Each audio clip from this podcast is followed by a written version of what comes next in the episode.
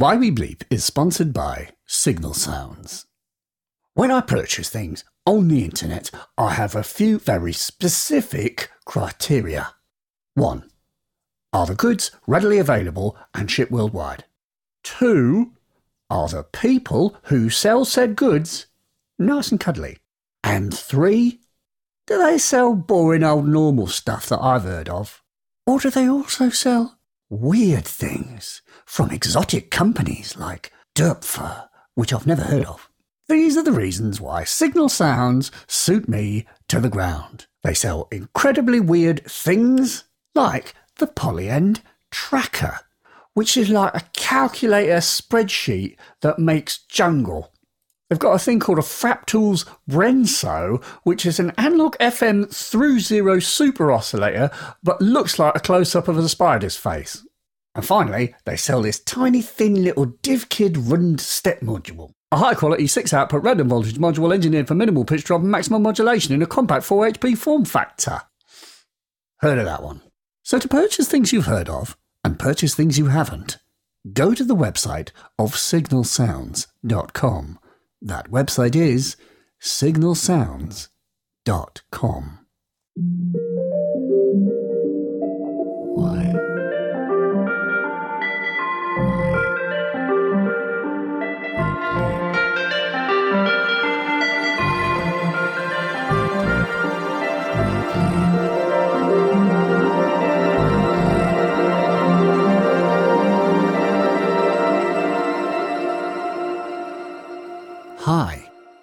Merry heck. Wow. Um, the world is changing. The world is changing. The world has always been changing, but I hope that the last month and a bit has proved that the world is changing for the better. Feels like things could really genuinely change, but it won't happen without pressure.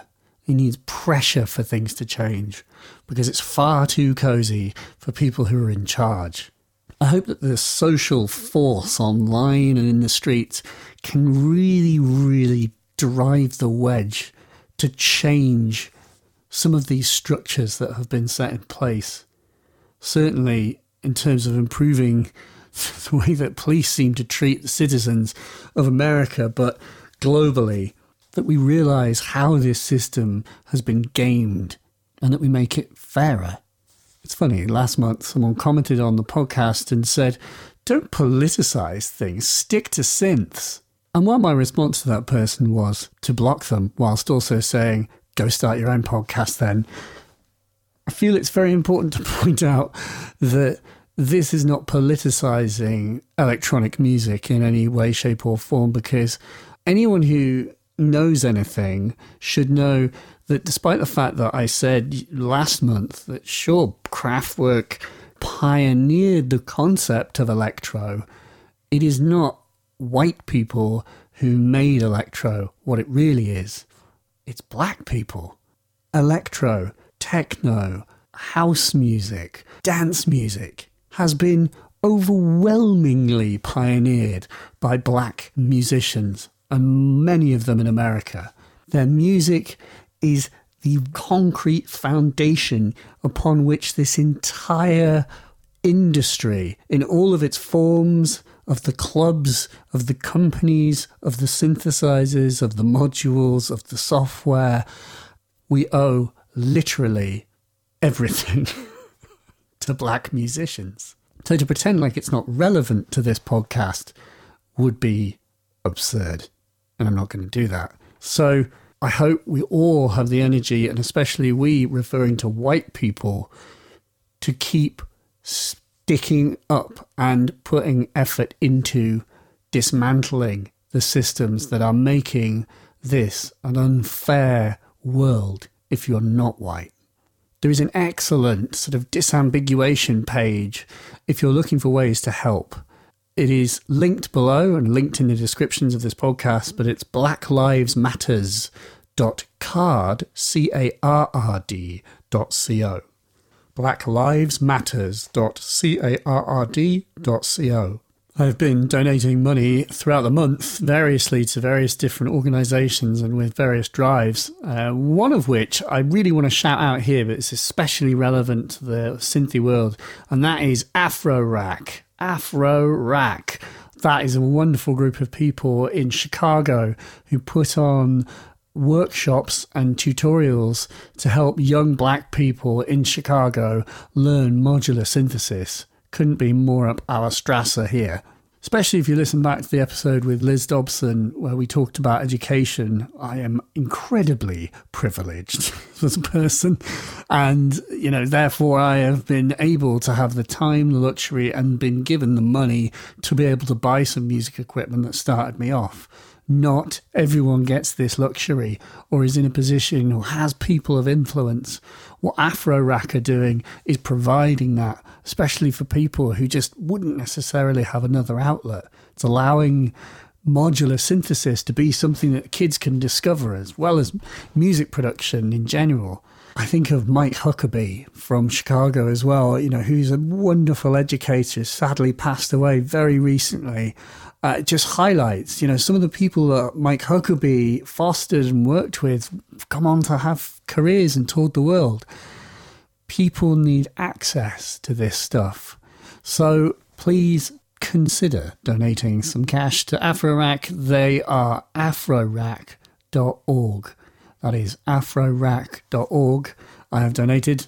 Please, if you can, consider donating. Today, I'm extremely pleased to present a chat with someone I've been trying to have a chat with for quite some time. We've embraced the distance of the internet, and I've used a funky system to be able to chat to Hazel Mills. Hazel is a Bristol based pianist, vocalist, and songwriter who you may well have seen on stage playing with Florence and the Machine, with Goldfrapp, Birdy, and something we particularly talk about in the podcast the Will Gregory Moog Ensemble, which is just a truly wonderful, wonderful thing where many musicians on stage play synthesizers like kind of Wendy Carlos's sort of gorgeous orchestral synthesizer music. It is indescribably exquisite. And Hazel is one of the ensemble, and she is an astonishingly talented musician and player. Hazel has been making music for many, many, many years, but before that would would play the piano. Uh, initially, starting out with just playing with her uncle just for fun. We talk about how she just realized she had this kind of drive, this need to create songs. And we talk about this and many, many other things. It's a really nice, long, kind of meandering chat. We talk about playing with the Moog Ensemble. I'm going to put a link in the description to this piece called Oceans of Heaven by Eddie Parker, which we talk about. And that is. Like all of the synthesizers are playing a kind of swell. So all at once, swelling a massive chord into existence.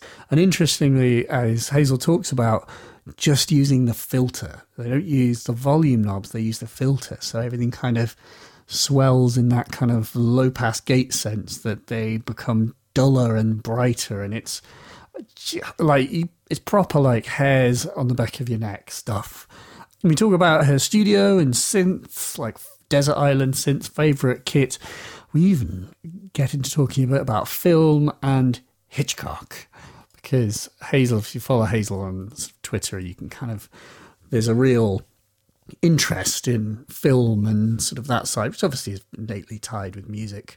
And 60s experimental music, minimalism, Steve Reich, Morton Feldman, and many other things. Hmm. It is, as I say, an interesting, flowing chat. But before we speak to Hazel, we have one more sponsored message. Why We Bleep is also sponsored by Skillshare.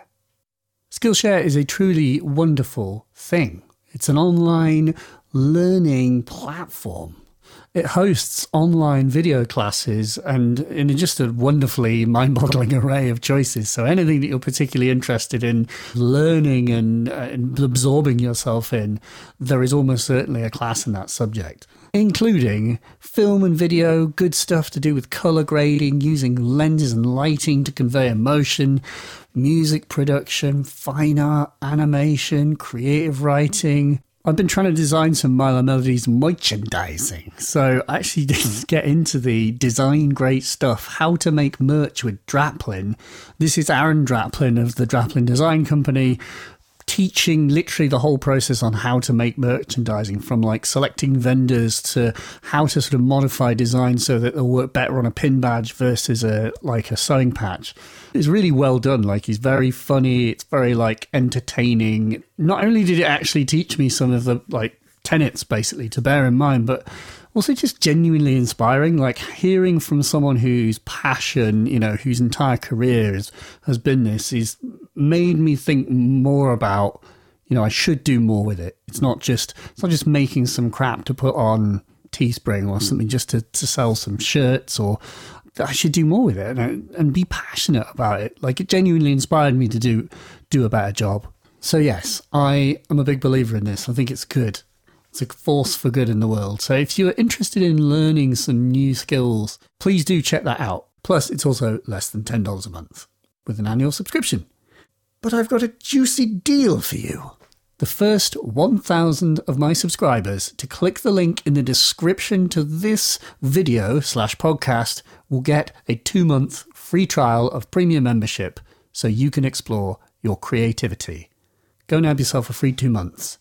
And learn some stuff, learn yourself some new skills. There's even one on how to make a podcast. Might take that one. So thank you, Skillshare. And on that subject, let's speak to Hazel Mills. Thanks.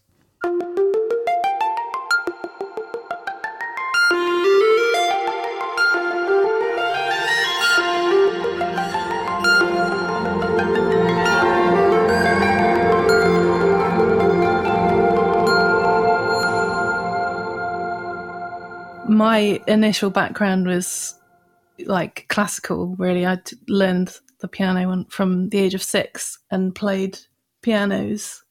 And I grew up with a piano and I kind of miss that action because I don't, I still don't own as a, as a grown up, I still don't own a real piano. I have access to one. What sort of piano did you have in the, the place, your folks' house? Um, I've got absolutely no idea. it was it was an yeah, it was an upright. I swear it was white at one point, and then it was brown. So they'd painted it. well, there's been like a really big accident or something. But... I don't know. Do you, yeah, my folks have got an upright, and it's um, I really like them. And uh, I mean, when I was a little kid, I used to like. There's a little catch on the upright that uh, that holds in the sort of front panel, and basically when you twang it, it makes the most amazing bow sort of sound. Amazing. No, that's good because it's all about getting inside the piano, really, getting the front off and. But the only problem is that because uprights are upright, you can't lay things over the keys. Or did you have you found ways to sorry over the strings? You know, like prepare them. No, that's that's why ideally one day I'd like to have like more than one piano, one that I can just leave alone and sounds amazing, and one that I can abuse and do things to. But yeah, ideally a, obviously a grand piano you can lay things on. But no, I remember I watched a video. I think it was Cuckoo. You know, mm. he did like he did a where he would just put gaffer tape on the strings with an upright piano, mm. and it would create a kind of clunky sound, which is great. So it wouldn't be like the felt felt muted. It was like a bonk. No, it was like a yeah, it was quite a, a clunky sound. It was great. that is quite weird. The yeah, like the prepared piano thing is just such a beautiful, interesting concept that it's um I never, yeah, my my gran had a so had like a baby grand. I think I do remember. I remember like resting my nails against the strings and kind of doing and maybe doing some of that. But I also remember with the my parents' upright, it's just the sound it makes when you really slam hard on the um, sustain. I don't even know the name of it, the right hand pedal. Yeah, and it kind of goes like the whole thing just goes, and you hear all the strings sort of vibrate at once. Yeah, I was just going to say one more thing. I was actually thinking about this earlier today about the the kind of the reverb and the resonance that you get naturally from just having the pedal down the sustain pedal down in a piano. And sometimes I like to get my head inside and listen. And I wondered about like re. I bet someone's done this, reamping something like a vo- the recording of a vocal or something, and playing it through a speaker inside the piano Hmm. with the pedal down. I shouldn't say this out loud. You, you're giving I away all your good stuff. yeah, you Um, should just do It's probably been done before, but yeah, that's what I want to do. That's what I'll do when I get my piano. Oh, That's a great idea. What if you had the um, like an ebow or something? Could you have an ebow that you sort of that you instead of it just being a straight vibration? Because do ebows vibrate at a very specific frequency? Presumably they do. But could you get an ebow that you could almost play like voltage into, and it would oscillate the strings at different rates Whoa. depending?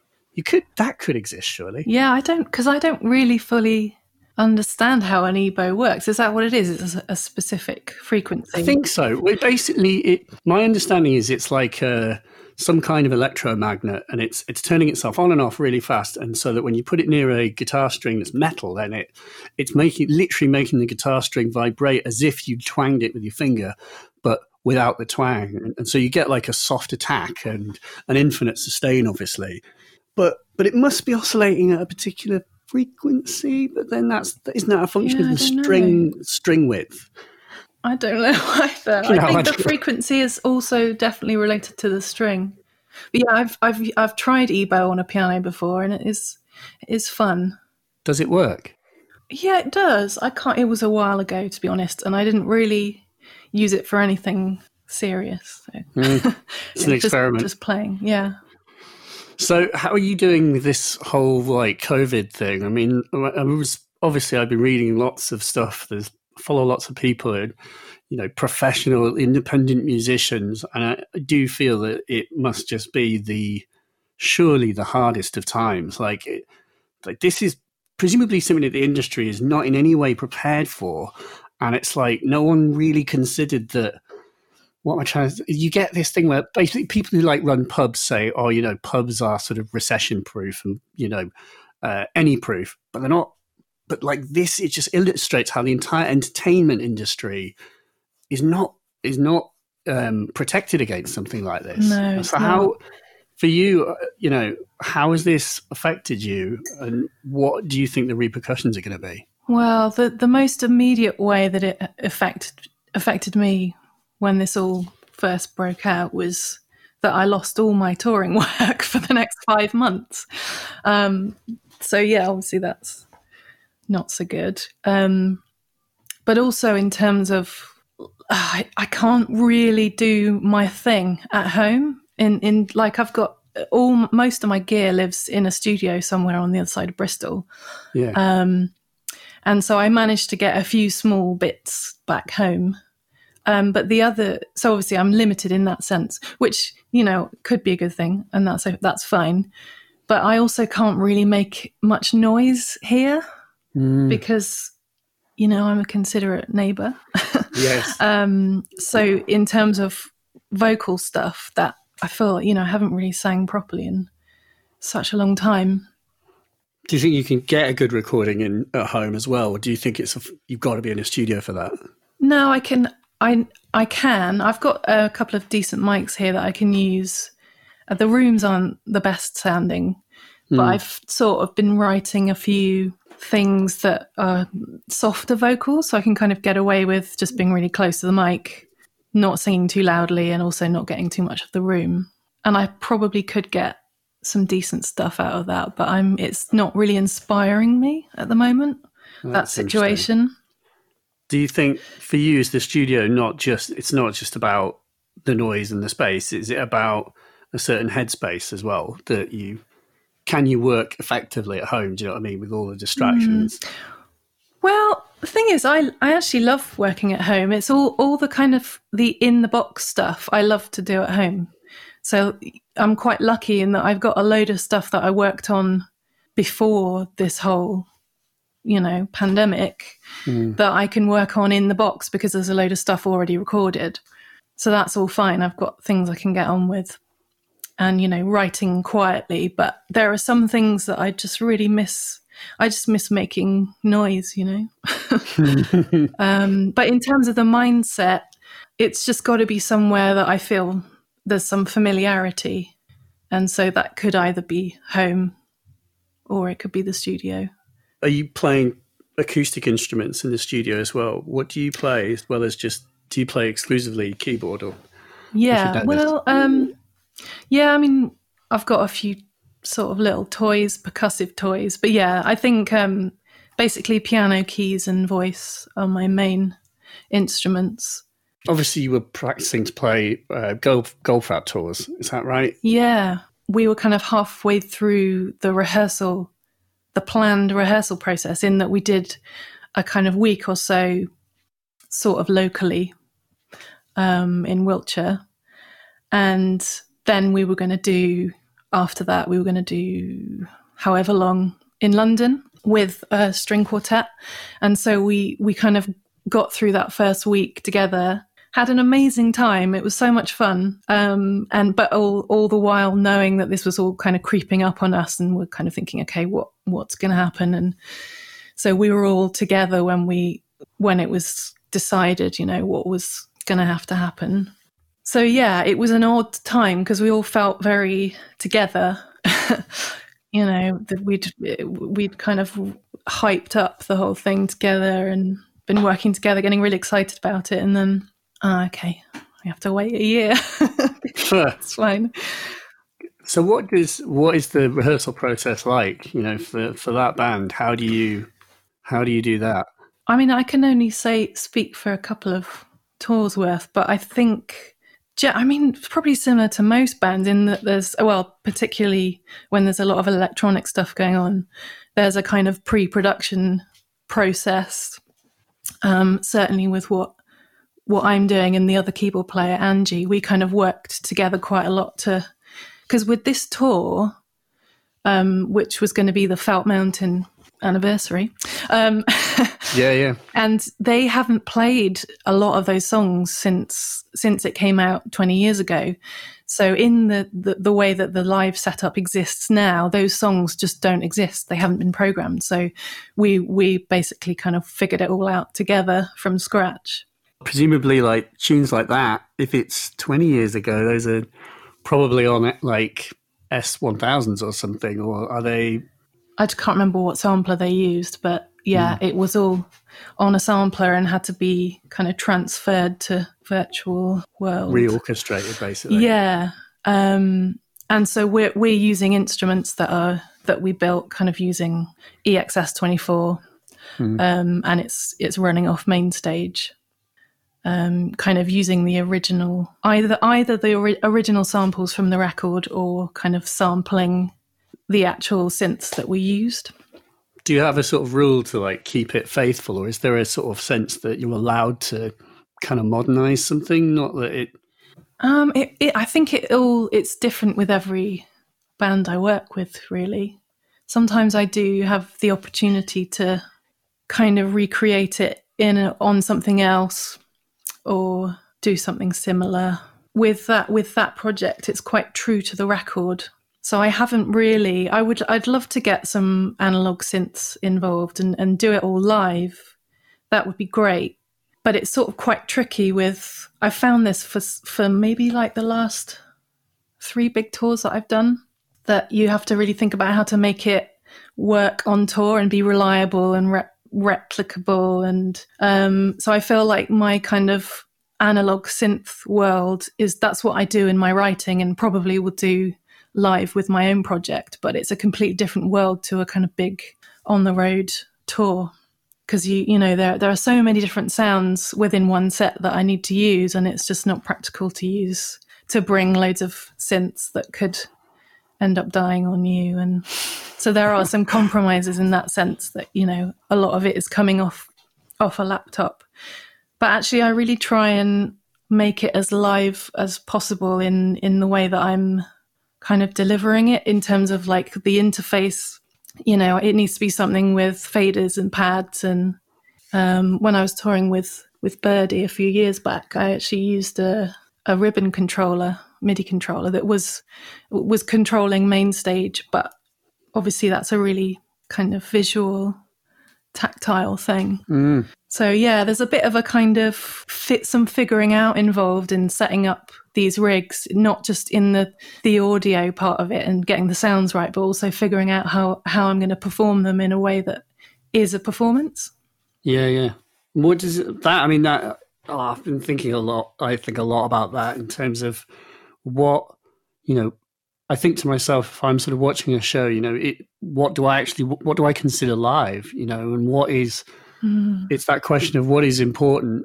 Um, you know, what is important when you actually go and see a band? Is it, is it sort of communing with the, the people who actually made the record and just being in the same room as them and enjoying music, where it's not as important that it is been the technical difficulty. You know, if you make an equivalent of of like abstract painting, you know, it's not about the technical skill required to put the mark. It's about the idea of what mark went down, and it's. I think the same thing can probably be said of live music. Yeah. I suppose, but for the question for you, especially as a person who's, you know, you have a sort of classical background in that sense that you you have the physical chops to to play these things live. You know, what for you, what is live? You know, and what when you say that you're kind of, you know, you're trying to strike a balance. Like, what what is the perfect balance? What do you want to see if you if you go see a show? Yeah, I think you're right because I, I that that element of risk I think is maybe underrated because that you know knowing that something could fall apart at any moment, but that's part of the magic. I really like that, and I sort of I miss that a little bit. Um, but yeah, I think just somebody that I've that I spoke to recently about this very same question. You know, what is live, especially in in relation to electronic music and using laptops in particular is um, he used the phrase moving air and so it's not just like i i really don't want to see people just constantly looking at a laptop screen and you know making their adjustments based on that because uh, to me that i you know you can use a laptop live and and it not necessarily be either not be part of the performance or not even be um, visible or the audience might not know it's there kind of thing. Um, so i think it's i think it's about what the, the performer is doing. It's not necessarily the tools that they're using. Well it can be if it's you know if it's like a for me the visual side of it is really important i think Do you mean seeing what they're doing, or that there is a sort of like lights and projection and, and kind of a I think the physical side of moving something or touching, you know, the touch and manipulating something by moving, physically moving it. Have you have you heard of a guy called uh, Pierre Bastien? no. He's so he's this French composer who I saw. I didn't know who he was when I went to see him, but he came to play at a Bath Music Festival, and he's he builds um, mechanical musical instruments out of Meccano mostly, and other bits and bobs, and like motors and fans and um, elastic bands and pipes and um, and so they basically in a sense they play themselves. You know you've got loads of kind of cogs moving around that might either pluck a string as it, every time it goes around or it might move a set of pipes over a a fan or something that's blowing air and so it's blowing it's playing notes. Um and so but the thing is it's not just like this machine playing music. It's the way that he manipulates it. So he's constantly like adding a different elastic band on to, to change the note or like changing the pipes to change the notes or changing the cogs to you know and some cogs might have a specific rhythm built into them and he's doing that as he goes along. And to me like that that was one of the most i don't i don't know why but it was one of the most moving musical performances i've ever seen. And it doesn't like the way that i'm describing it might not do it justice but I think it might be because it's like this mani- this manipulation of this kind of physical manipulation, and also maybe because the the machines are kind of they're not computers, and and he's made a point of saying um that he did all this before computers in live music were even that the idea of that was even invented. Um, and so there's a kind of slightly clunkiness to the way that they move. It's not completely perfect because it's kind of man-made thing. Um, and I quite like that the the idea that something has um, a kind of human quality to it, even if mm. it's not like a synth that isn't perfect. You know, like analog synths that are like my Juno 106 that's had a dying voice chip for the last oh. like year or so. And I can't get to her to oh, get her oh, fixed. No. Um, but actually, she's sort of making these wonderful sounds as a result of of that because it's not completely perfect, you know. Does it? Does she uh, still? Is the voice still sounding in a way, or is it just quiet? It does. So it's um, it it's either sounding or it's squealing, like like a like it's the resonance on the filter suddenly going insane. That's amazing. Um, That's yeah. much, much more fun than just silence for a note. Yes. A yeah, exactly. and it's it's made its way onto that very sound onto a record, and it's probably soon to make its way onto another one. I think. Nice um, unintentionally, but, that but I've just, I, yeah. Sorry. I was just going to say I've just look, been looking at Pierre Bastien. and those machines. It's uh, kind of what you were, you know, what you were saying. So it makes me think of that whole. It's that it, there's something about seeing the sort of um, the process in action. Um, you know, I know that you've sort of you're a fan of like Steve Reich and sort of you know '60s minimalism and and yeah. kind of those composers. And it's certainly Reich, you know, he's a person where the music is structured in a way so that the the audience can understand how it was composed. So he's sort of just in the same way as you know, if I was to start a tune, I'll start with one, you know, one particular sound and then add something, and I could play back the tune in the same sort of order.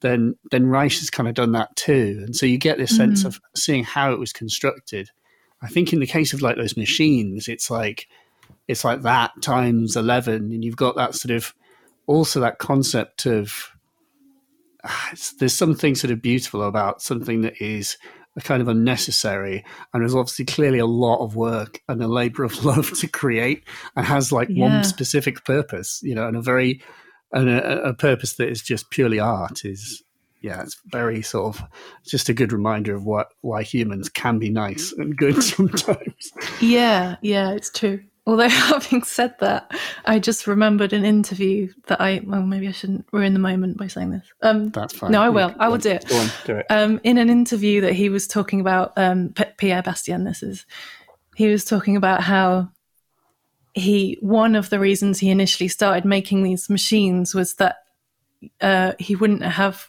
you know, working with, collaborating with other people was like had problems in that he didn't know what to do when when there were kind of contradictions and conflict going on, hmm. and a machine will just do what he builds them to do. Oh, that's quite sad. I know. poor, poor Pierre, just not had a good studio experience. yeah, maybe not. Oh. But um, yeah, the idea that something kind of unfurls in front of you, like you mentioned Steve Reich, mm. um, and you know, you kind of know how it's been put together. That sort of made me think of that. Well, I guess maybe the first piece I ever heard by him that kind of changed my life a little bit um, was Piano Phase. I don't know if you've heard that, and you you sort of know you know what's happening when you're listening to it. Yeah. And yet it there, there are still surprises coming along mm. constantly throughout the whole thing, um, which is great. Absolutely like clapping music as well, where, you know, it's it's such a simple conceit. But and also it's very, very clear that there's just two people clapping. But the I definitely would say and 100% agree, like certainly in, in clapping music as well, it's just phase effects that are every time it rolls, however many it is, eight bars, and then it, it moves on to the next phase. It's mm. suddenly, it's always a surprise. even though you you understand what is happening, it is like it's an incredible process. Yeah. Do you think it's a shame that Steve never really? I mean, he's very down on electronic music as a concept because Reich always says that acoustic instruments are just more interesting sounding, and I'm sure he's right. And I, and it, there is when people have tried to do like digital version or digital like analog versions with synths of like music for 18 musicians they never part of the like glory of music for 18 musicians is the fact that it is humans playing it and Yeah. like you know like pierre bastien's machines it's it's you're seeing something kind of it's that you're seeing it really happen in front of you it's not a recording um, and it's like Bastien requires machines, it's the the fact that music for 18 musicians is like the inverse. It's like machine music, but it's actually played by humans in a way that you think human probably it would never occur to you that humans can play like that if they practice. I don't know if you've you, have you ever tried to have you played any of his pieces or music? I tried Um, to. What Steve Reich? Yeah. Not Pierre Bastien. Um, yeah.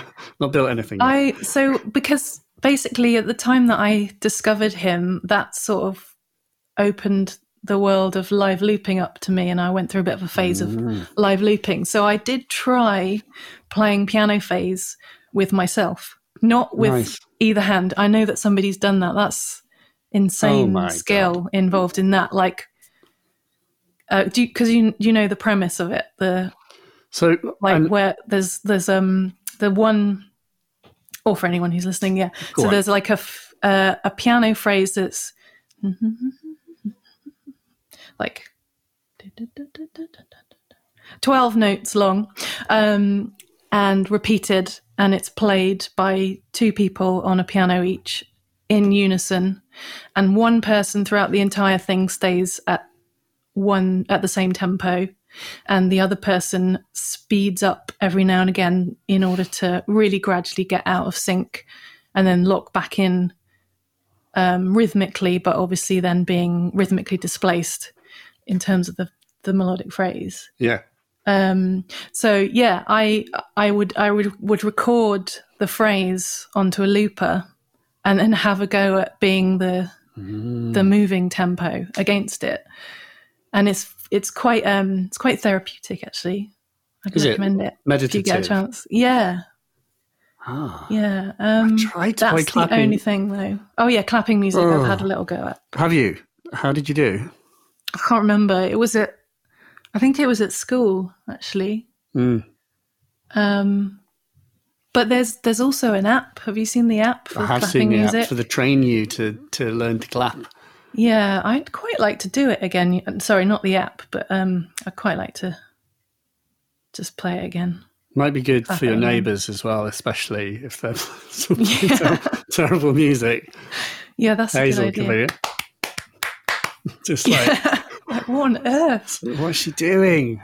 And endless as well. Uh, yeah, it's Yeah. um, yeah. I have tried to play clapping music, and it's really, really hard. It's it's like the concept, you know, the rhythm, the core rhythm is so incredibly simple, but it it really it's worth trying. If anyone's listening to this, is like go and go and get the the score for it. It's very simple, and it is literally just two people clapping that rhythm I clapped before, and then at, I think it is every eight bars.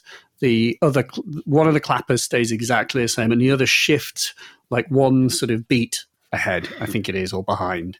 Yeah, and what happens is you get a complete you get all these different rhythms, but what's interesting is it's not physically. I don't think anyone on earth could just perform clapping music the first time. And, and every transition into each of the stages requires that even though you know the actual like the core rhythm, you're actually learning a new rhythm, if that makes sense. You almost have to Yeah. play you play the hybrid rhythm that it creates. I think that's the only way to do it without Yeah. getting completely confused is to learn each rhythm as a, as a separate rhythm. Yes. Yeah. I And think yeah, I'm remembering back to it now. Just that- looking at the the score. that is what is amazing about it as well because you think it would be like oh well, how hard can it be but it's it, it it's weird and it's i don't know what it says it's probably a lot about the way that brains work and the ears work and that, that you know we're not logical beings in any in any way whatsoever. So no, yeah, I think that's what I like because you said it's so s- simple, but I think the fact that it is such a simple concept, but when you listen to it as a piece of music, it doesn't sound like it. I think that's what. Mm. But, but that well, that's the whole premise of minimalism, isn't it? So I think I need that's to- I I- like it. I never listened to Morton Feldman, who's someone that you recommend. Um, yeah. Could you give me a sort of brief, like what what does his music mean to you? Well, I'm a bit confused by him sometimes. I, if I can't concentrate on one era, then I'm less confused because he changed his mind a lot. But um, for me, well, I kind of looked a lot of, at his piano music. He did. He wrote a lot of piano music that was very. It's basically really sparse. Like you'd hear one note or chord, and it would ring out, and nothing else would happen until that note decays, and a bit of silence, and then another note would come in, and it's the idea of allowing the sound to play itself to Mm. to just be uninterrupted, unaffected by human humanity. And he even goes to went so far as to say, uh, try and not play with any attack, which obviously is not really that possible with a piano. And later on, I think he kind of experimented with um, electronic music for that reason, because you could obviously take attack off, but he wanted to keep it completely just no like the attack i think he saw the attack as a kind of that's the sound of human impact kind of thing. So he wanted the sounds to sing for themselves. So a lot of his piano pieces are um ever so slightly dissonant or atonal however you want to think of it because like each chord would be something like a they'd be really far apart as well he had enormous hands by the way Did he? so like it's so if you don't have big hands, it's quite hard to play his piano his piano pieces because the there would be a two note chord like really far apart, like a t- more than a tenth apart. So you'd have to really stretch your hands. I got quite big hands, I guess, but um, yeah. So it's this kind of celebration of the the decaying of the note and this very static kind of feel. I guess nice. is that's the part of him that uh, the part of his music that sort of spoke to me. Mm, that sounds great. It's Yeah. like the um, ah, what's it? Well, it's it is that kind of sympathetic resonance thing. It's the listening. Actually, that reminds me of the. Um, have you seen the band Sun Sunn O))) play? Ever? I've not seen them, no. Do you know if you're familiar with? Well, and for the benefit of anyone listening, basically, they this is a, a sort of doom doom core. I probably don't know what their music is technically, but sort of like ambient doom music, but played on guitars, and they have a couple of synths, but they their music is like by the sounds of it as reductive as Feldman's music in the sense that you know when I saw them play, they were sort of there were like three or four of them dressed as sort of like monks. The stage had so much dry ice on it that the entire contents of the stage would be invisible. You know, it was just a you were staring into a cloud basically, and that they would sort of stand there with the guitars and then slam the guitars with their you know strum them but in an open in an open tuning you know there's no left hand you know on the neck and the guitars all ring at the same time in a sort of crazy discordant way.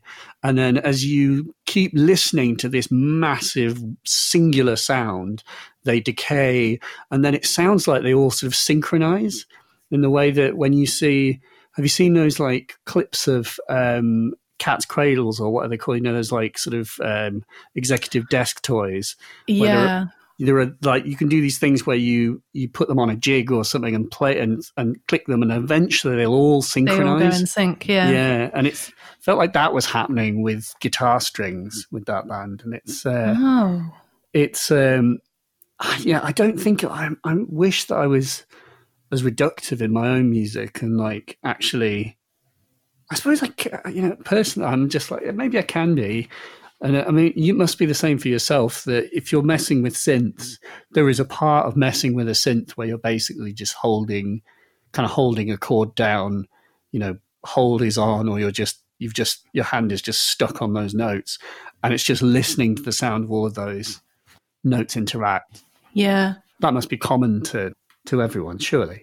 Yeah, I think, and that's kind of a good, um, good way of practicing, like patience, mindfulness, if you like, because like you might want to just keep playing and doing, playing notes, but sometimes you need to let something do its own thing.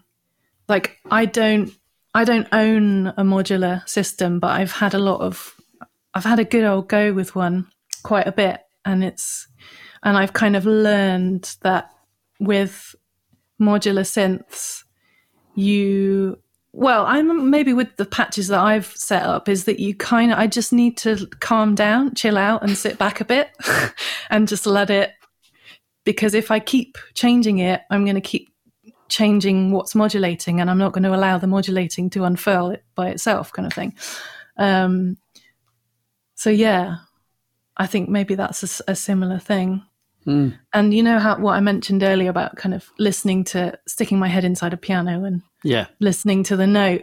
Part of what I love about that is that you can physically hear the sound bouncing around, and it's like it's pulsing somehow mm. when you're that close to it. And it's like it's obviously the sound wave physically moving, and there's something about that physicality that that I'm actually really missing at the moment. It's also just that it is a wonderful. It reminds you that a piano is a 3D instrument, you know, and it's pianos are meant to be played in rooms, and that there is a you know there is a physical interaction with the air in the room, and and that's the nature of sound that it bounces around and it focuses itself into corners of rooms and um, it's um, that's something that is lost in headphones and synthesizers. You know, is that sort of the the just insane richness of the acoustic world. Um, that's something that's you know, and that's when mm. people talk about you know studios are dead, and it's like, I, you know, I don't know. It's there's a lot to be said for it. Certainly, I mean, it's. I just personally, you know, I will always enjoy going into a big echoey space. You know, like going into um, like a massive industrial unit that's empty, and so there's a kind of 10 second reverb tail in it or something. You know, yeah. those are always sort of electrifying experiences because you're, you know, you can't help but shout or whoop and make a sound and just listen to the, you know, listen to the kind of infinity. I suppose that's, that's the nature of playing with reverbs and yeah i mean i don't i sort of yeah i do agree with you but at the same time i don't want to downplay synths because they sort of have their own magic, even though it's a different kind of space. It's still they still occupy a space in a way. Mm. An acoustic world, do you mean? You know, sort of acoustically, yeah. Um, who what who was I reading about the other day that was talking about this? Um, oh, it's a combination. I was actually looking up the um, Oskar Sala, who uh, played the the Trautonium. Yes, and because of um, the uh, subharmonicon. Exactly. Yeah, I'm quite intrigued by that, but I have I don't know. Um, yeah, I saw your video on it. Yeah. I don't know where I was going with that. So no, no, it's fine. The uh, it is really interesting. That I mean, the subharmonicon certainly, and also the concepts. I think it's, I think it's cool that Moog, uh, like, you know, that is it is quite crackers. You know, the design of the certainly the design of the subharmonicon um, and it's interesting to look to the past where you'll find these versions of synthesizers that were before we had a template, you know, before we had a mini Moog, which, you know, became the sort of like everyone's accepted definition of what a synthesizer was. There is, of course, like a whole, you know, there are, you know, an infinite amount of approaches that haven't really been explored. It's, there's perhaps a danger that we're, um, we're going to get trapped by the past if we're just going in sort of you know if all we ever crave is a version of something we've already had. Um, so I, I, do commend them for for finding the weirder things. You know what i mean? Of like you know like the uh, like the trautonium. Was it the trout it was the trautonium wasn't it? And it was sort of yeah. It was because that i was watching um this little documentary. There, there was a bit of footage of Oskar Sala playing it and it just you wouldn't look you wouldn't have looked at it and thought oh yeah electronic instrument. You know there's this mi- misconception of electronic music or synths being kind of sterile and you know not expressive maybe. Mm. and that was that was like that completely defied that misconception. If you it's worth looking oh, i wonder if i can maybe I'll send you the link if I can find it again. But mm, have a look. Definitely. Yeah, then yeah. there's it's just the way that he plays it, and it's it's so exp- he's so expressive with it. it. There's no there's no comparison between. In fact, it was um there's an article uh, on in Sound on Sound out at the moment. That's an interview with Van Vangelis. Vangelis? Yeah, yeah. I don't know how you say it. Um, I think it's Vangelis, isn't it? Well, I I've always been, say Vangelis, but now I'm. You've got it right. You've been, it. Okay. You're the Moog of the Vangelis world. Oh, there you go. Yeah, yeah, and he was he was sort of basically saying that he doesn't see any difference between acoustic instruments and electronic instruments. Um, it's all it, the, the the problem is if you have an instrument that you think isn't going to be very expressive the problem lies within the person that made not the person but the design of the the instrument. So obviously the cs80 mm-hmm. being having sort of velocity sensitive and having the the ribbon controller thing there's a lot of expression in that. Yeah. And i think that's the side of synthesis that that I'm quite excited by is when it's maybe not human. It's got character, but it's not human. It's not trying to be something else. It's um you know, it's it's got its own life to it. Mm. Do you think it's more important that it comes from a human's fingers, or does it is it equally valid that it's modulation that you've programmed or have engineered? You know, mm. that hmm. it's playing itself, or is it more important that you play it? Interesting. Well, I mean, because I know that you can obviously program self evolving patches. You can obviously hook up Max MSP to a modular and, and have it be spontaneous in its own way. Um, but I, I like the physicality of, of it personally as a participant. um, which is which is why some of my favorite synths are the simplest in terms of the the interface and that like they're just what you see is what you get. And i'm just really put off by menu diving a lot of the time. Mm. but you need you prefer simpler synths. Is that for expression? But is that because you're sort of it's more obvious to you like you know, oh yeah, that's another thing, isn't it? There's no confusion in terms of the design, so that you can be like, right, I, I know what I need to do to like make this change happen. Or um, I I don't think it's so much the complexity of it, more simplicity in terms of um, everything being physically under your fingertips, so that you can be spontaneous in real time and not have to pause and Mm. hit a hit shift and go to a different menu and do you know what I mean? Because you um, could make um, uh, if you were a designer, you could make the argument that if you give, you know, if I gave Hazel more controls, she'd have more things to be spontaneous with. It's an interesting design choice where you say, well, actually, ah, it's better that you make it simpler because I will find it easier to to navigate your instrument and be spontaneous. Do you know what I mean? It's like having yeah. at what point at what point having options is actually counterintuitive.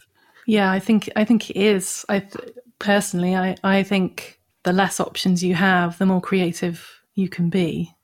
Because you can you know it's like well you can learn those few options inside out and then they become like in the way that um, a musician will play an instrument with their fingers after a while it's uh, muscle memory. Mm. Um, you know, you you end up playing it as an instrument in the same way. It's muscle memory. So like with a synth, you know, with with a a lot of the Roland synths that I like. I think I like faders. I think that might be it. Mm, But um, I With they it. they become under my fingers, you know, like a kind of like their keys as well. The Yeah. like the buttons and the knobs are part. Well, they are. They're part of the instrument. So um, that I think the more of that you have going on, the less you can kind of refine what you're doing with them. Maybe. yeah, yeah, yeah. Because it, it it's that thing of having too granular control. It's if you think about the difference between like a DX7 and a Juno 106, it's you know you have two fundamentally different approaches where one has got you know really only I've got a Juno 60 in the room with me. Uh, it's got 1, 2, 3, 4, 5, 6, 7, 8, 9, 10, 11, 12, so 15, 20 controls maybe, if that. Yeah. Whereas a DX7 has 128 Mm. you know, it's sort of like, um, yeah, and they're hidden behind a, you know, a little two line LCD screen. And it's, I must say, I must say, like, I'm completely with you in the sense that, like, um, you know, for me personally, the Juno 60 is the best, you know, my favorite synth for that, for exactly the reason you say. It's like, for the, I'm, I feel the same way, and that it's, you know, it's immediate. I know exactly what I would need to do to make a certain thing happen. But conversely, I also really enjoy the DX7 because it's unex. It's like I think I described. I did an interview and described it as like alchemy because it it ha- you have no idea what's going to come out. Exactly. Therefore, it's often surprising and um, gives you ideas. Yeah, I think with with something like that, with FM synthesis, like for me, I don't understand it. I don't Yeah, I really don't understand it, and I, don't- kind I of don't want one to. Yeah, Yeah, I don't. Yeah, I don't want to understand it because I, you know, you play around with it and you do something you don't understand, and I I understand the appeal in in not understanding what you're doing. I've said that word too much. Um, understand. There's an appeal in that, you know. You don't get what you're doing, but you can still be creative and spontaneous with it. So that that yeah, I think that's that's okay. It's- more th- things like synths that.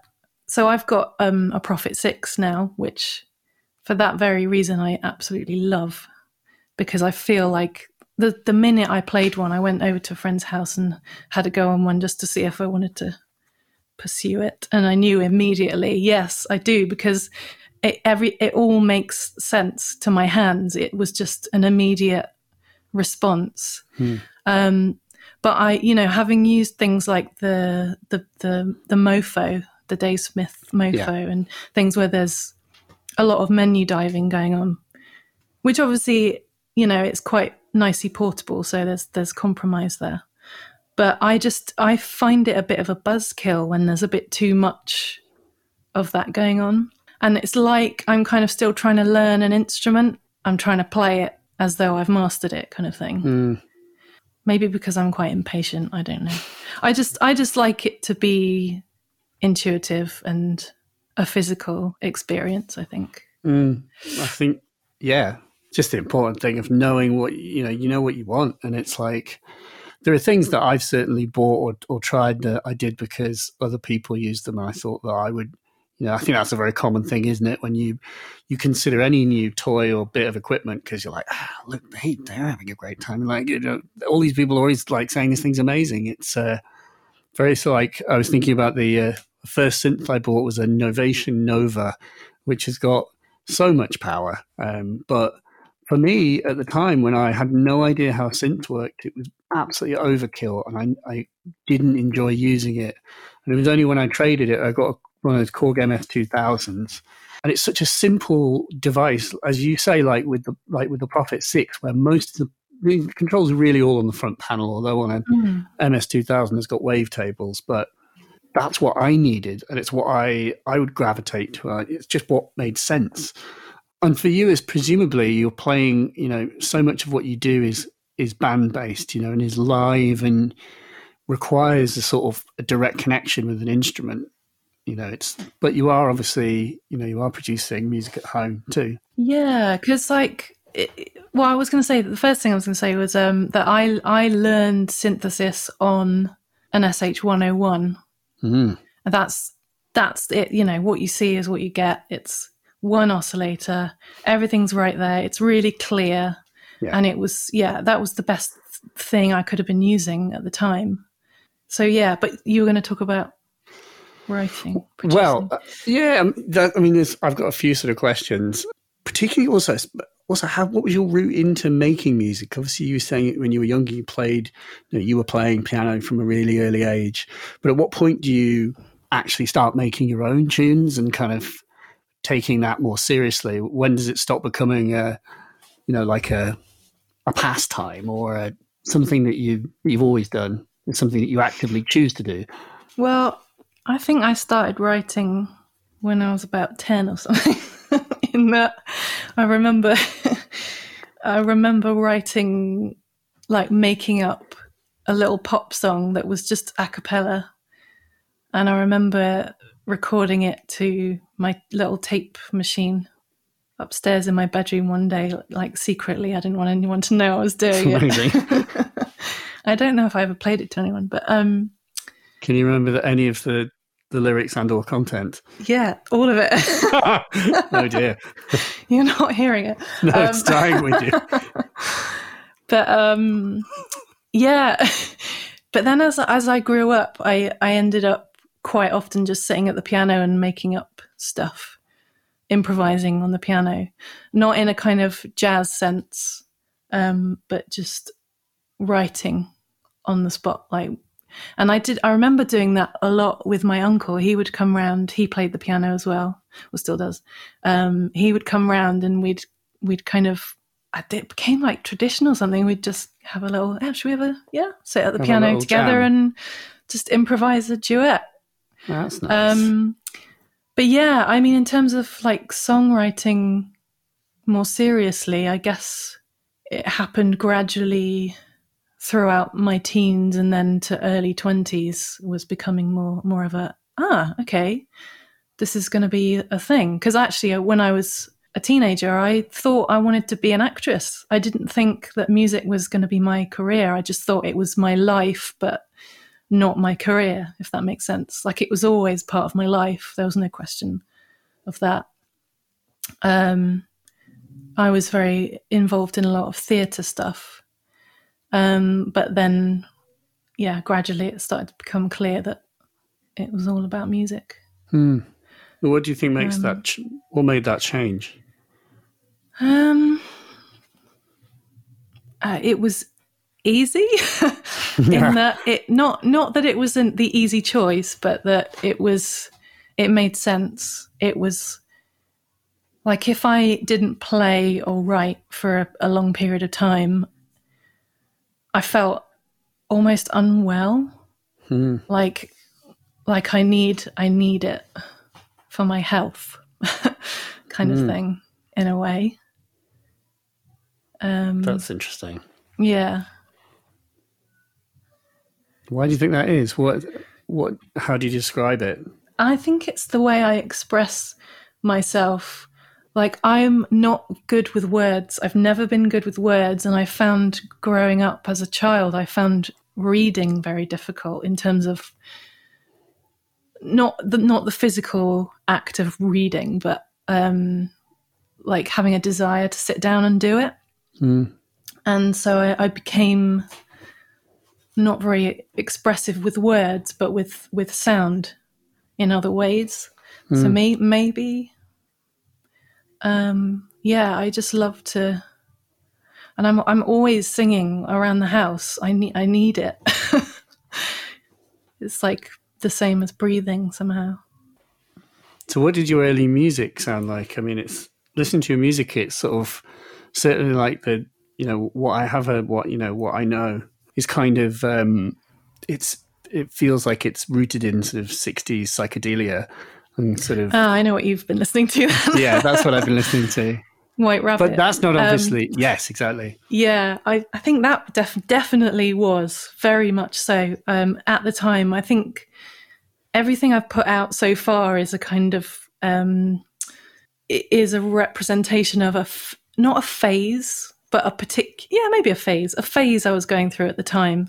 And at that time, I was listening to a lot of Jefferson Airplane, um, Tom Waits, Nick Cave, and other kind of like Silver Apples and Mm. United States of America and a bit, yeah, quite psychedelic stuff. But I, since then, not, nothing I've written has, has been like that. Because after that, it sort of became a kind of synthy post punk thing, which was it. What came out of that record was um, it kind of became a band because I had a live band for that record, and then we decided that we were sort of collaborating as a band rather than a, a solo artist. So we became a band and kind of morphed through the, the psychedelic kind of phase into kind of post punk with John Carpenter, Carpenter thrown in. Oh, rad. Um, and I think there's still elements, some teeny elements of that in what I'm writing at the moment. When I was kind of developing as a as a writer early on, I was listening to a lot of Tori Amos, so I sounded like her at the time. Mm. um, It's good to be constantly evolving, and you know, it's you've got you kind of have to really, surely. And it, as you continue to to be inspired and listen and discover things, it's just yeah. I tend to find I binge a certain type of music quite, you know, really solely and entirely, and then make the music I make is is just sort of soaked in that for a for a time. Yeah, I think it's good to do that, but like, because I, yeah, I've definitely done that before. And when I was first introduced to American minimalism, all everything I wrote had really kind of ricey piano stuff going on, Mm. and like the the record that I put out before before that one, um, was an EP actually, but um, that that had some elements of that in it. I think that's that's kind of how you find a voice, isn't it? You just you try different things. You you like you study a an idea or a, a style. I didn't mean to make it sound all academic, actually, but um, No, no, I'm totally on board. you kind of do in in the sense that you immerse yourself in it, and then it comes out of you. And then the the more different things you do, I guess the the more unique a sound you m- will end up with, in theory, hopefully.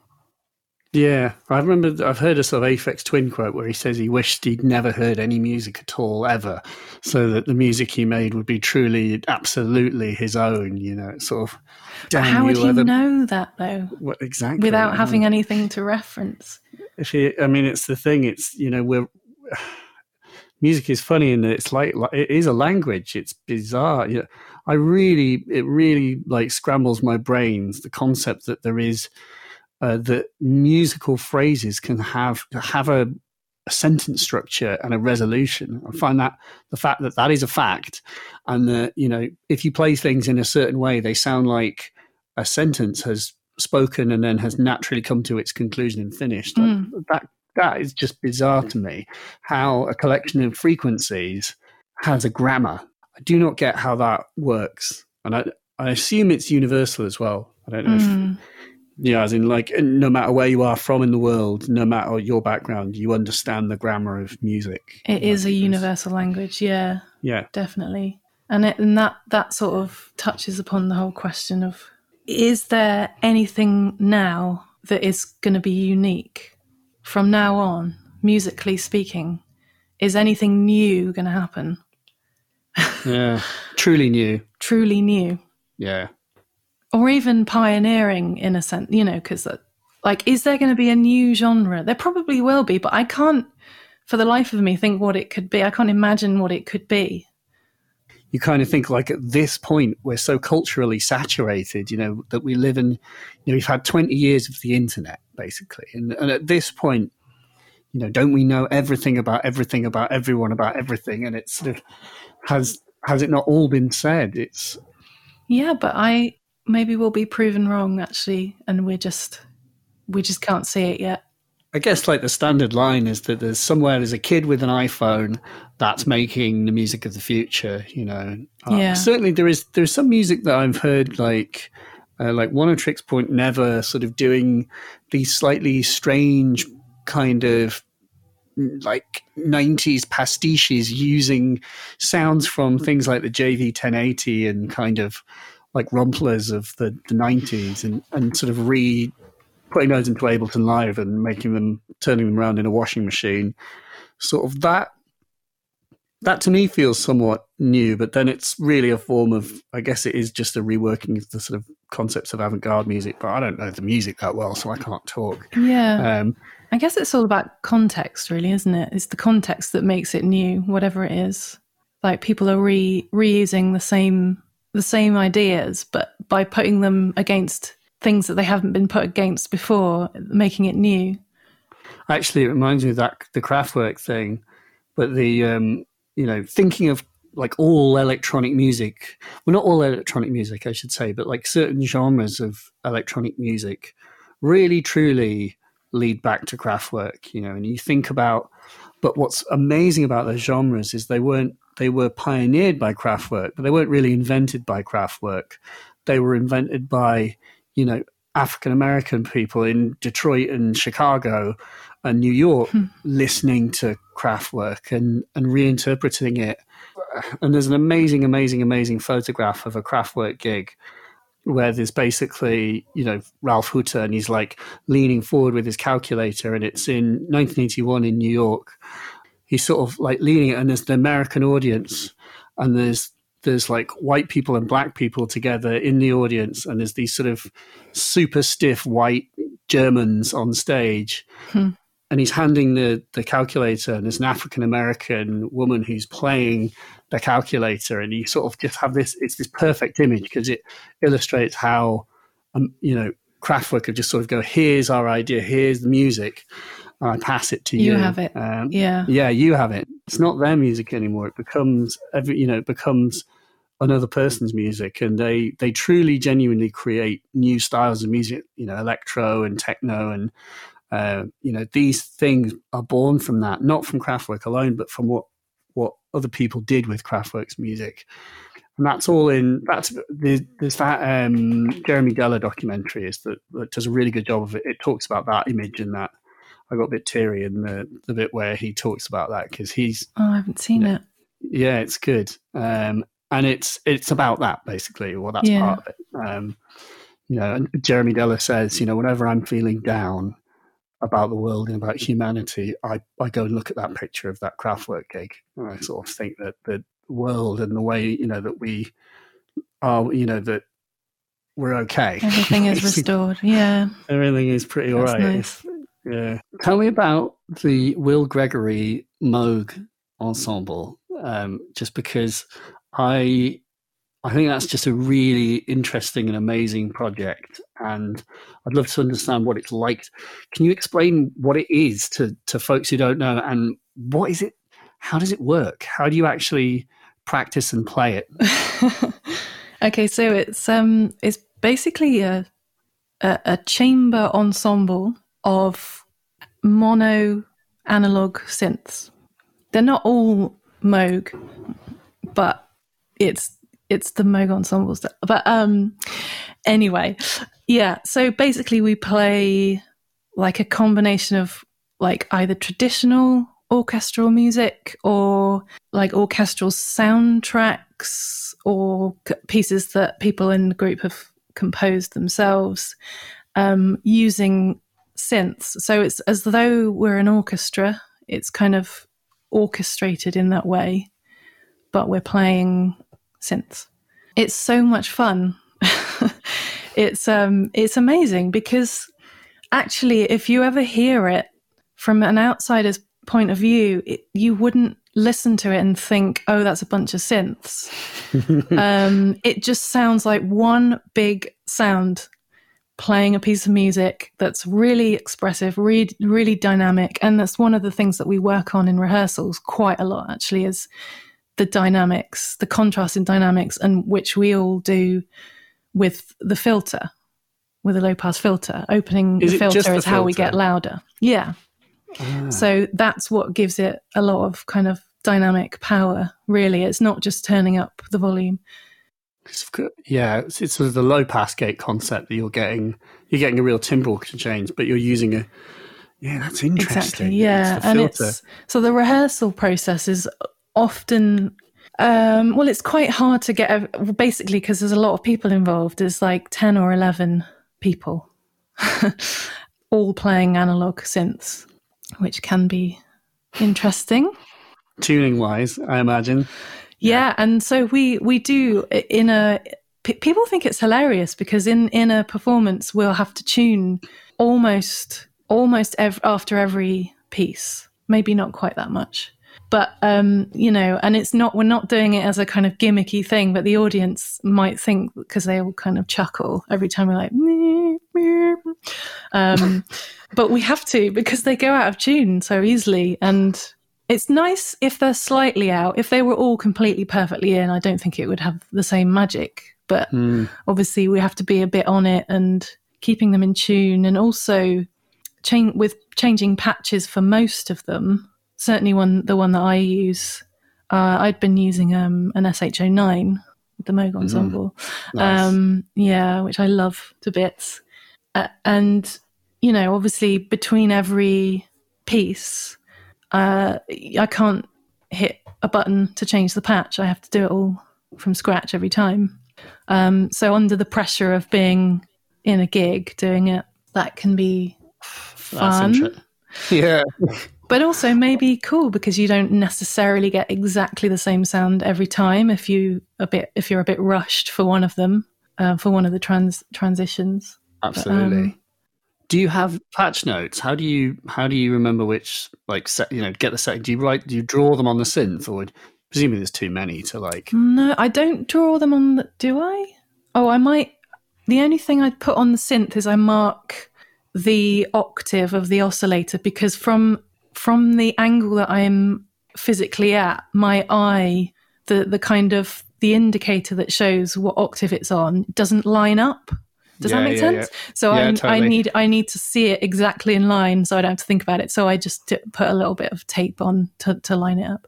But um yeah the way that i i just write kind of notes in the in the top hand corner of top left hand corner of the score draw a little picture of the sine wave uh, of the the the waveform whatever octave it's in really simple notes sometimes i might just take a photo of it but that's kind of less practical like a, photo of the synth You're coming back to that thing. I mean, the SH09 is yeah, it's all faders. It's that from the era of pre the pre Juno 106, but where it was very straightforward. So you'd, I guess, if you thought, oh, just change that, change that, it's just pretty instant.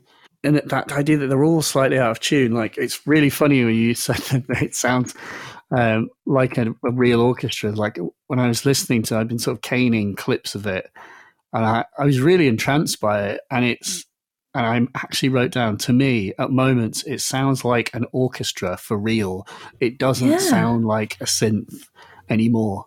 And it's, so true it's- it really is, and it's I guess because there's so many sounds layered in.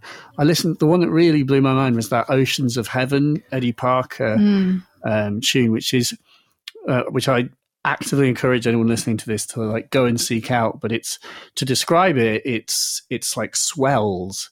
You know, we're talking about it's like the inverse of your Morton Feldman, and it's all it's like slow sort of swells into existence like waves yeah and it's and it's presumably all of the musicians potentially or maybe a, a handful of them playing at once. And so you've got this really long attack you know this very slow swell and it's and it's just like it, it these gorgeous huge enormous sounding chords. I wonder when they when you play live do they do they spread the stereo of the instruments across? Is that sort of I think so. Yeah, I think it's a guy called Tim Oliver who usually does the sound, and he he's really good. I'm I'm pretty sure he probably does do that. Yeah. yeah. Um, but yeah, because what you were saying about it actually sounding like a real orchestra at times is it really does, but it's not what we're trying to do. It's just it happens to do that because, like you said, there are so many different sounds, and I think deliberately so. We're not all the same timbre, mm, so that you know there's a kind of rich sound. But it is like you know, it's what Wendy Carlos was doing with you know with with one you know monophonic System fifty five. I guess is like with enough layers, it it no longer sounds like just that really super basic wonk anymore. It sounds your your mind can't hold on to all of the sounds at once, so it's forced to kind of listen to them as a whole. Yeah. But it's it's really gr- I'd love to hear it live. I'm sad I've not I've not seen.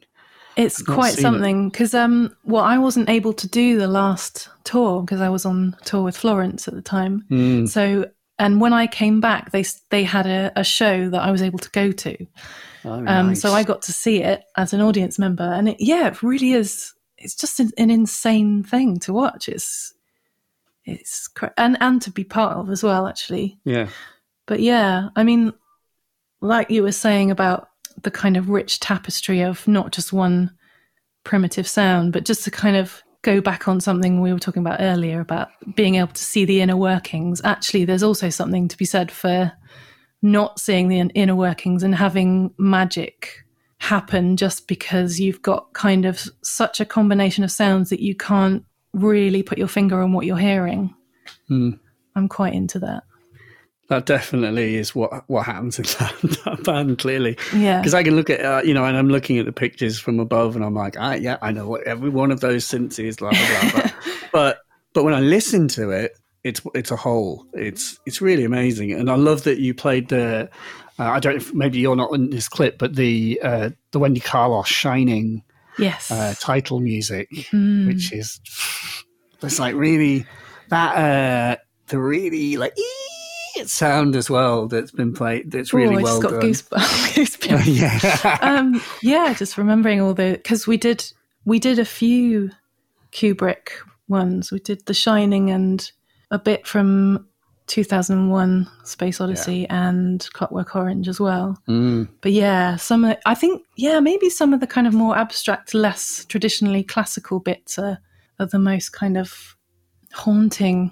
And is it quite difficult? But I, I personally, I assume it is a technical nightmare. I mean, from the perspective of the the virtuosity required to actually physically play those things accurately.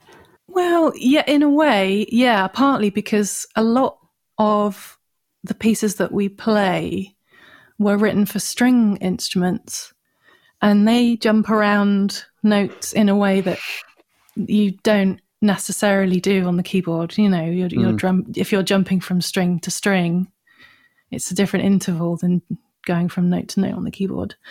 Um, in that sense, translating it onto a different instrument is quite a challenge. But also, especially because I played quite a small, you know, the SH09 isn't the the largest in terms of number of keys, so I would actually have to flip octaves quite a lot mid mid piece or even mid to phrase. But yeah, I, I guess because of my classical background, I kind of already had the some of the chops. It was just what was hard was translating that to also to an an instrument that isn't velocity sensitive. Yeah. So you're putting all your expression into something and forgetting that it's not if you're doing that with your fingers, it's not going to do anything. Well, some some synths do, obviously, but most of the ones that we use for that aren't velocity sensitive. So Yeah, all the yeah. expression is coming from my left hand, which is anchored to the cutoff knob. Um, and yeah, oh no, fader actually. Mm. Um, I'm less into the kind of widdly, pitch bendy, synthy vibe, unless it's one massive pitch bend. yeah. Boo! I don't know, I don't like the bit from like the Vangelis Vangelis Blade Runner titles, like Exactly. S, uh, uh, CS80 ribbon. Have you have you played a CS80? No. I've never met one in real life. I would love to. a real one. Oh my goodness gracious! Um, Yeah. What you were saying about the the ensemble being, you know, what part of what what makes it it's sort of incredible in its quality is the fact that obviously not everyone is perfectly in tune. Is true. I think is all the more true of a CS80. You know, it's um, I, the brief time that I played with one in a studio, it one thousand percent did not disappoint. It was Okay. It was far better than I thought it was going to be, and it was uh, and it was probably also because it's slightly microtonal, you know, to some degree because it is not in tune. It creates a slightly kind of haunting quality. There is a there is a sense of something that is slightly from another world, and it's because it's not tuned exactly like something from this world. You know, it's, yeah. Um, and of course, yeah, the, then it's very expressive, and depending on how you depress a key, yeah, every single key is going to respond in different ways. So you get, yeah, like crazy, crazy evocative. A part of its charm comes from its brokenness. I think That's it. Yeah. I think you're right. Uh, yeah, I would love to play one one day. Yeah, If I know anyone who's listening who's got one, yeah, yeah. Please, Bristol. please invite me around when, when I'm allowed. not immediately. yeah. Yeah, not yet. not yet. So um, I was going to ask some sort of desert. Obviously, you talked about the the prophet, um, Hmm. but sort of, you, you know, do you have like a desert island instrument? It's so hard because I th- I think it would be the Juno 106 because I that was always my favorite synth to go back to. This is out of the synths that I own anyway. um, and even s- since getting the the Prophet 6 which I absolutely adore and love to bits and I'm very very happy that I have it with me during lockdown Yeah, um, I still think there's a, some kind of emotional connection with the Juno, and I don't know if that's something to do with the fact that I have a bit of a history with Roland synths, and maybe there's a familiarity there, or what. Even though it's like you can't, it's sort of more, it's much more limiting, limited in sonically and what you can do with it. So maybe it would drive me a bit insane after a while. I don't know. But I think there's something. Personally speaking, I'm. Yeah, I'm taking a Juno 60 to my desert island. Ah, so that's what I, I have. But the, but it's there's something just irresistible about those the sound of those Rolands. There's a classiness to the sound as well. Particularly, I think that that's that was certainly true of like the you know the ultimate like the Jupiter 8, but the the the Junos have that a sort of shade of that classiness mm. where they've got a really elegant, polished sort of quality. It's true. Having said that, I have I have had a, a go on a Jupiter, and I'm kind of lusting after one. Yeah, I would. the eight, you mean? Yeah. Sorry. Yes. Yes. Yeah. That would be nice. Yeah, that's I've got to say that for me personally is that is my dream synth, the Jupiter Eight. But I, I have to say, and it's really sad. I've kind of given up on the dream. It's, Oh, the dear. dream is just because it can never. It's gone. You know that dream has gone into territories that no mortal can reach now. It's But Thanks to eBay. Oh. Yeah.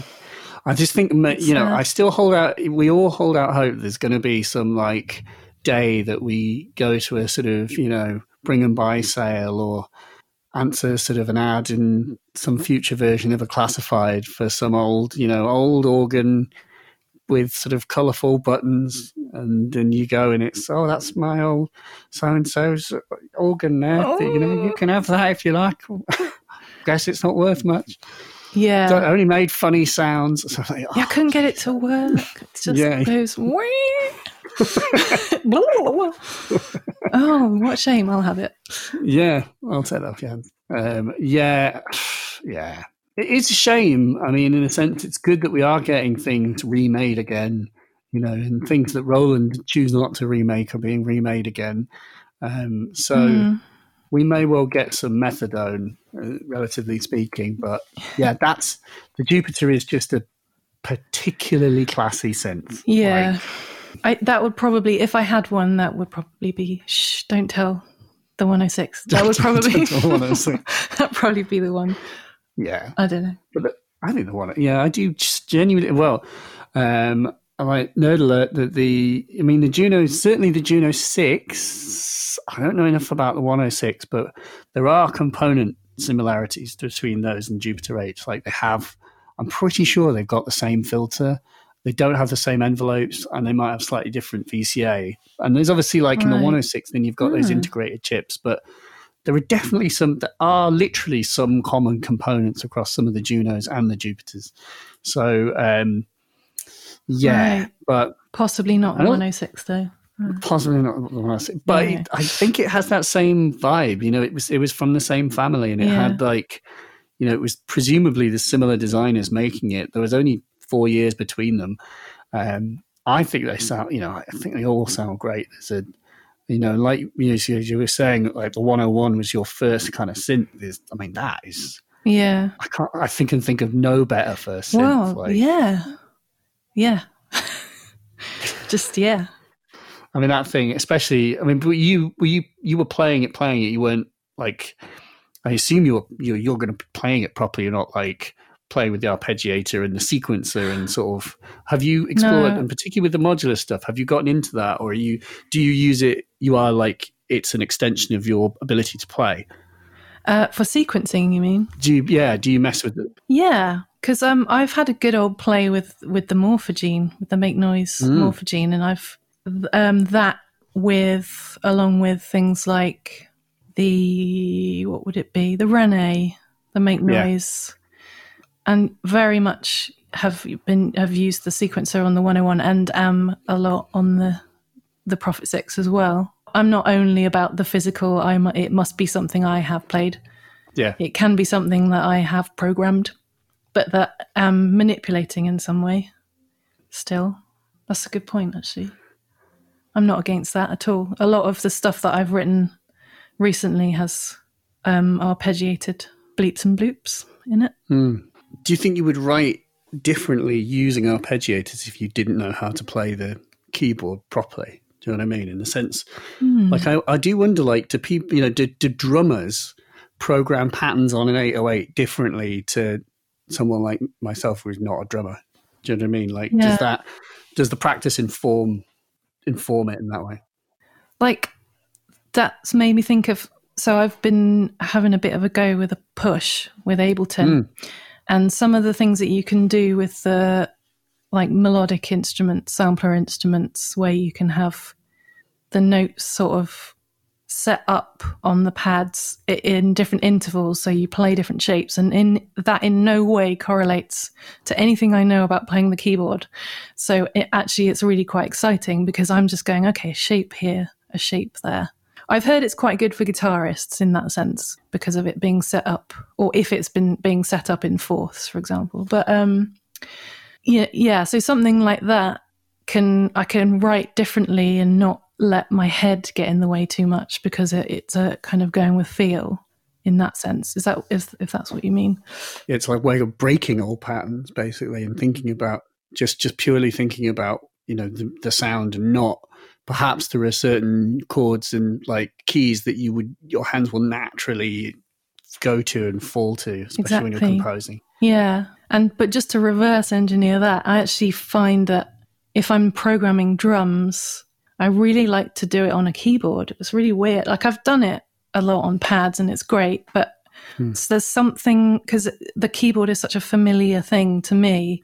And if I can Yeah. hear a, a rhythm in my head, I can replicate it with expression on the keyboard. And it's not just something that I've drawn in.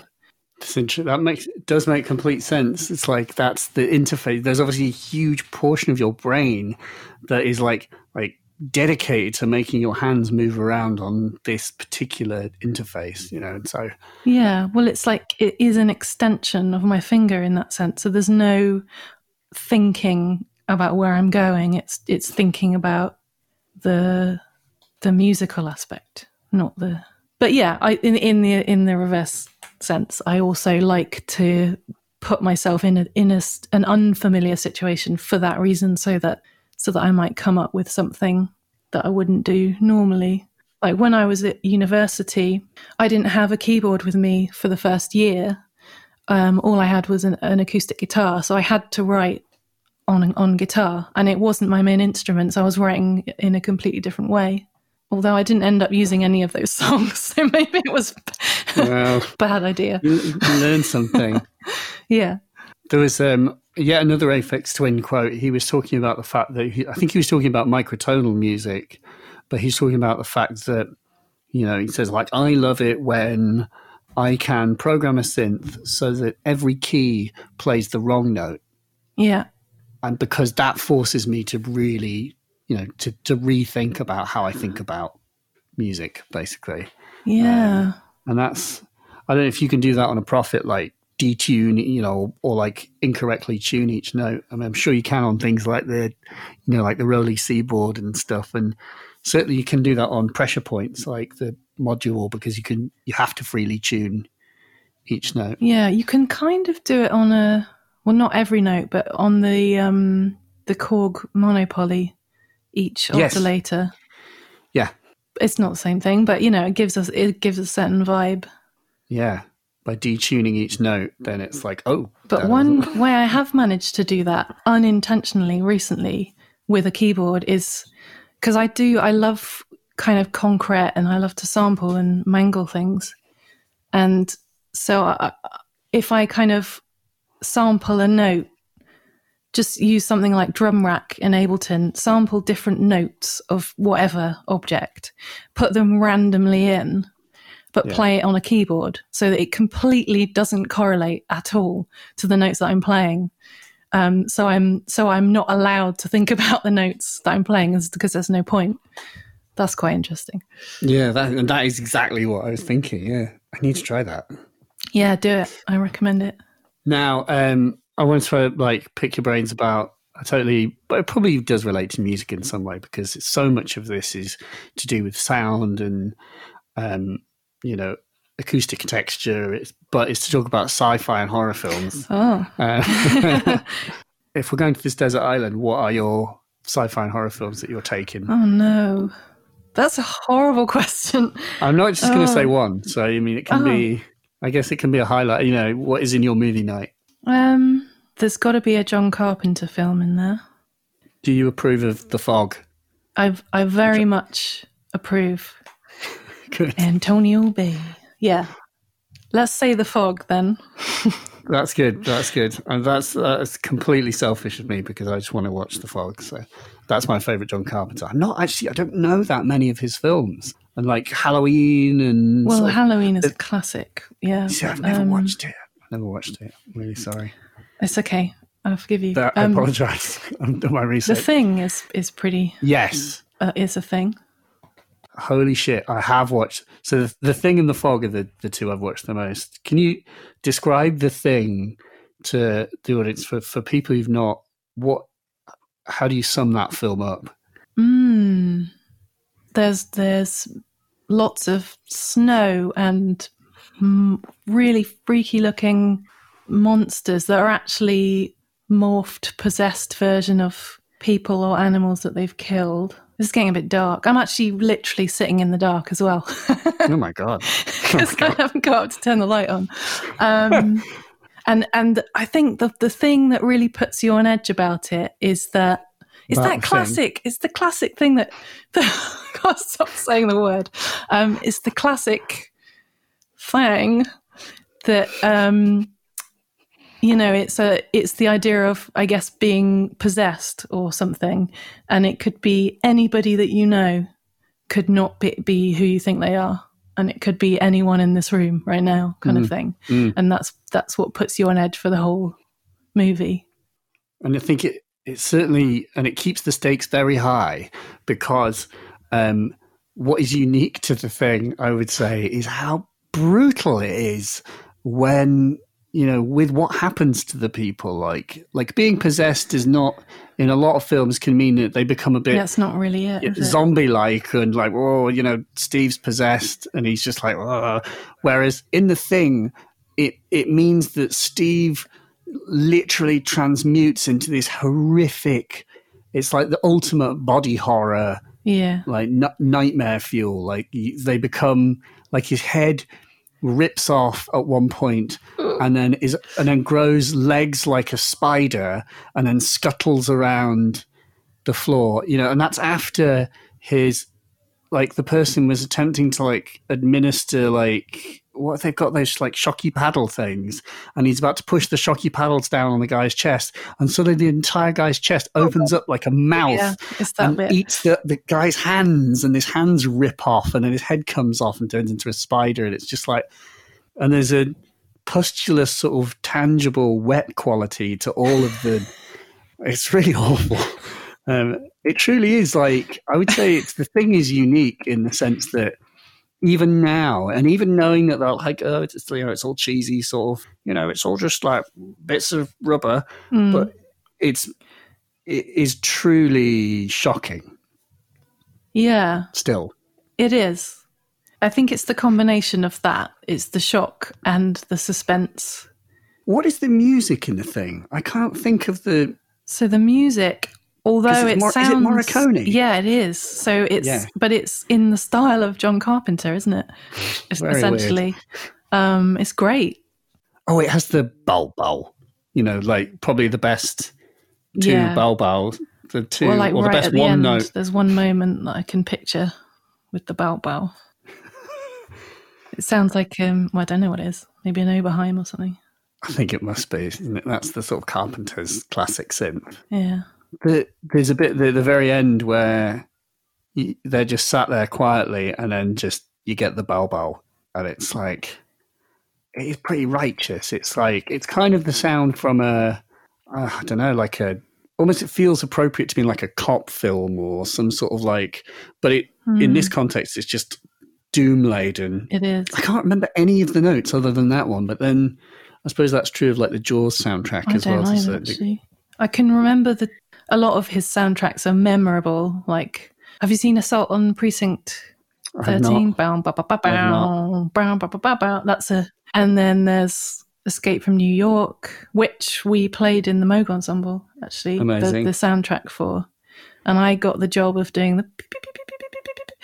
Which I absolutely loved. Well, not just that, but you know.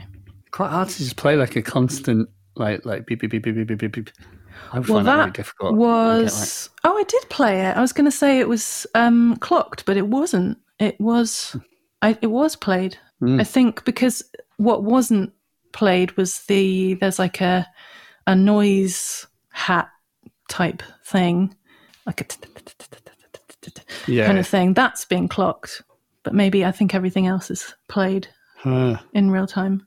Anyway, yeah, sci-fi and stuff. Sci-fi movies, that's quite hard.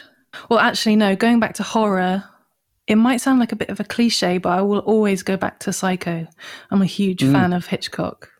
Mm. Maybe, maybe not just Psycho. Maybe some of the other ones as well, like The Birds. And I don't know if you've, if you've seen Rope by Hitchcock. It's a lesser known one, but it's amazing.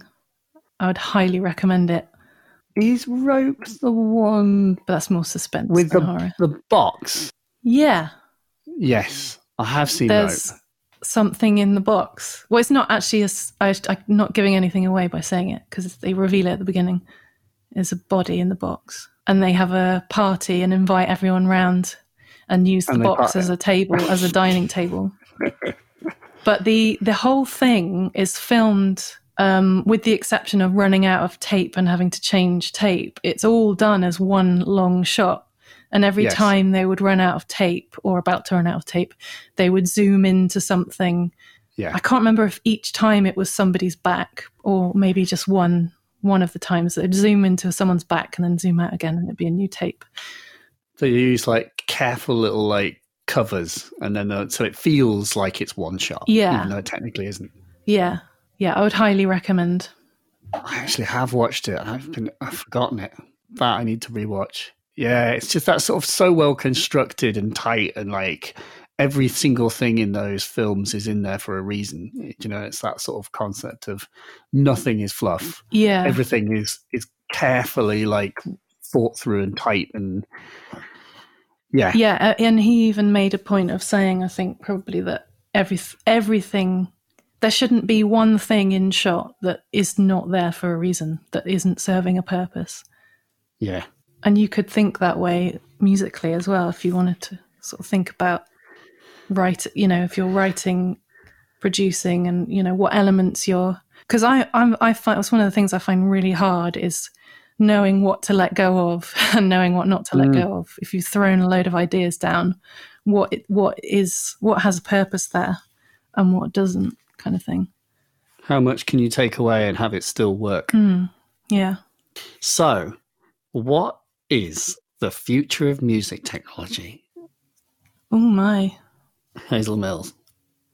Oh, I don't. Do you know what the this whole situation that's happening now is making me feel slightly apprehensive, slightly anxious about the future of.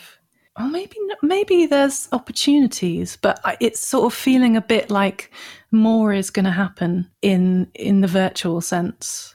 There's going to be a lot more remote collaborating um, and a lot more in the box kind of thing. I worry that that. Well, no, maybe I don't worry. Do you know what? I don't know. well, I'll have to think about that one. Definitely. Yeah, go on. Go on. No, you go. I was going to say we definitely do need better ways. I've been playing around with that. Tim Exile's Endlesss app is very good as a Ah. way of. Um, highly recommend playing with that as a way of like remotely asynchronously making music together. It's kind of like the musical equivalent of that game where you have a piece of A4 paper and someone draws a head and folds it over, and the next person does the, you know, does the Yeah. shoulders and so on. And What's the name of the app? so it's called Endlesss, but with three S's. Um, Oh, Endlesss. Um, Tim and Exile. Tim Exile, and it's like a sort of um, you know the kind of layout is like a bit like a push in the sense that you've got some sounds and you've got a grid, um, but the concept of it is that you bake audio at every turn. So whenever you make a change, you hit a commit button, and it bakes the audio into a new sort of scene. What would be a kind of um, is it scenes in Ableton? You know, the hmm. horizontal sort of line. Yeah. You know, it's kind of creates a new version of those, and it's very forward in that sense. And it's i.e. that the music you make on it, you're always thinking about what to do next, not what you've done in the past. I find it really unique in that way. That but is good. it's a good way of collaborating and it's also you can plug other instruments into it like you know if you've got an audio interface that goes into your phone or an ipad and there is a desktop app yeah it really is quite interesting I would like to play musical consequences more. I'm Yeah. quite excited by that. I, I said I was worried about there being more remote collaboration, but I think what I mean is as, as long as it doesn't mean that there's less meaningful interaction going on as a result, but probably won't be, you know. While, while we can't have physical interactions, this is a really great, I think it's actually, there are many good reasons for the, the fact that this is happening now in our lifetime at this time where we where we're kind of mostly equipped to deal with continuing certain things you know without having to leave the house. Mm. um and i've i've been wanting to do more remote collaboration actually. So that sounds quite fun. And the idea that you're kind of looking forward rather than looking back that sort of reminds me of a, a book that I was like obsessed with for a bit actually. It's called The Songwriter's what's it called? Frustrated Songwriter's Handbook. And it's just like some some really amazing techniques and tips for if you feel like you you've got writer's block or even if you don't. And the idea is that you that you're not agonizing for long periods of time over one idea, but you just keep moving forward and you keep exercising the muscle and you just, yeah. So that sounds good. I've written that down. That app. I'm going to check it out. amazing Cool. thanks very much thanks for your time You are welcome. Yeah, it's been fun. and stop